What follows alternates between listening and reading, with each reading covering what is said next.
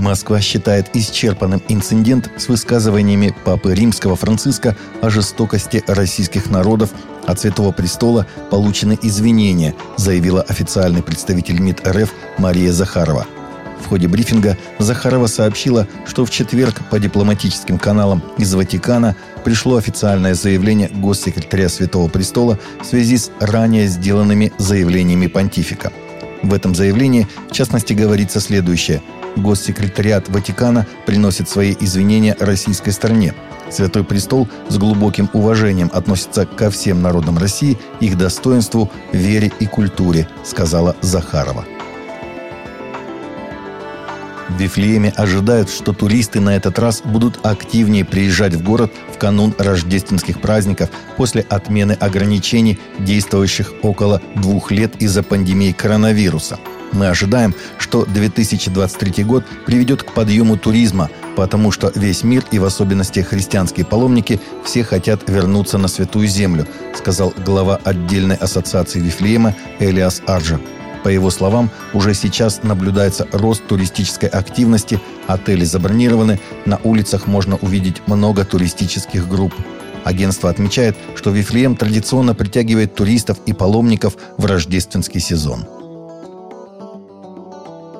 Госдума РФ во втором и в третьем чтениях приняла закон о новых правилах возрастной маркировки произведений искусства и литературы, передает корреспондент ИОРегнум 15 декабря.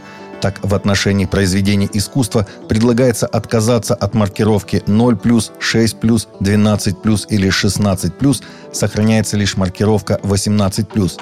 Одновременно устанавливается, что из-под действия закона выводятся основные религиозные тексты традиционных для России религий. Речь идет о распространении Библии, Корана, Танаха и Ганджура. Также без какой-либо маркировки будут показываться фильмы, созданные до 1991 года. В Испании нарастает протест здоровых сил в обществе против попытки правящих левых либералов пересмотреть концепцию семьи в новом законопроекте, который вводит 16 типов семей, сообщает Catholic News Agency. Гражданские общества в защиту семьи в Испании мобилизуют народ на борьбу против нового закона о семье. Активисты предупреждают соотечественников, что нынешнее левое правительство пытается отменить традиционную концепцию семьи и в корне перестроить ее – Ожидалось, что Совет министров утвердит этот законопроект 29 ноября, после чего он поступит уже в качестве королевского декрет-закона в Конгресс на ратификацию. Однако всего за несколько часов до собрания Совета появилось сообщение, что рассмотрение законопроекта отложено. В Иордании рассматривают проект стоимостью 100 миллионов долларов на создание библейской деревни для паломников в том месте реки Иордан, где исторически считается Иисус принял крещение от Иоанна Крестителя.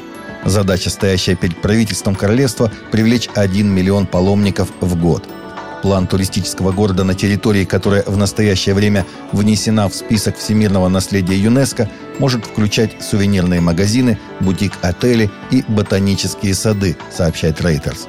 Хотя место крещения привлекает около 200 тысяч посетителей каждый год, проект в пределах фактического района, где был крещен Иисус, может привлечь в пять раз больше паломников в преддверии празднования двухтысячелетия этого библейского события. Вокальный фестиваль «Молодая Москва» станет православным ответом на шоу «Голос». Наставниками молодых музыкантов станут иеромонах Фотий, Зара, Денис Майданов, Сергей Галанин, хор Сретенского монастыря, рассказал РИА Новости председатель отдела по делам молодежи Московской городской епархии протеерей Кирилл Сладков – в рамках второго православного вокального фестиваля «Молодая Москва» мы организуем конкурс исполнителей из Москвы и ближайшего Подмосковья возрастом от 18 до 35 лет. Проект крупномасштабный, подобного не делал никто в России.